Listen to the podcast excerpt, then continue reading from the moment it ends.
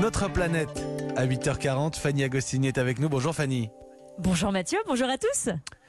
Alors Fanny, ce matin, vous nous parlez de, de procréation médicalement assistée, de PMA, oui, mais pour les plantes. Oui. Euh, À La Réunion, la culture in vitro se fait désormais pour les les végétaux aussi? C'est bien vrai et c'est une méthode qui date euh, de l'avant-guerre. Elle est utilisée en agriculture, en arboriculture ou en horticulture et elle permet de régénérer des plantes en voie de disparition dans des bocaux en verre.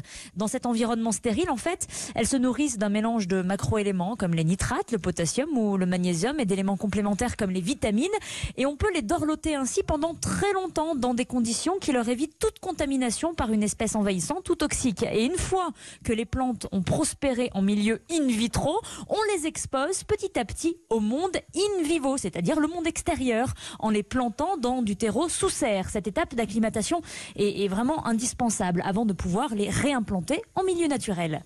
Bon, en fait, faire du in vitro avec les végétaux, c'est la même chose qu'avec les, les animaux ou les humains?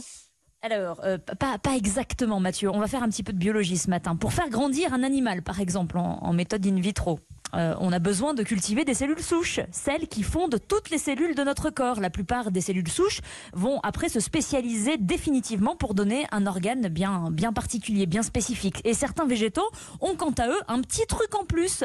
Leurs cellules sont dites totipotentes, hein, un bien gros mot euh, pour dire qu'après s'être spécialisées, les cellules de ces végétaux peuvent revenir à l'état initial, c'est-à-dire à l'état de cellules souches pour reconstituer l'individu complet. Vous avez peut-être euh, déjà vous-même expérimenté la chose, Euh, mettre en terre un bout de plante, eh bien ça suffit euh, parfois à la faire pousser tout entière. Ah oui, c'est la technique du, du bouturage un peu poussée là, avec cette méthode in vitro pour les végétaux révolutionnaire, Fanny, pour euh, finalement pour les protéger. Alors je dois dire euh, que c'est un réel atout qui évite de prélever toute la plante dans son milieu naturel, mais juste un petit bout pour euh, la multiplier. Une parcimonie nécessaire pour protéger certains végétaux qui disparaissent bien plus vite que les espèces animales.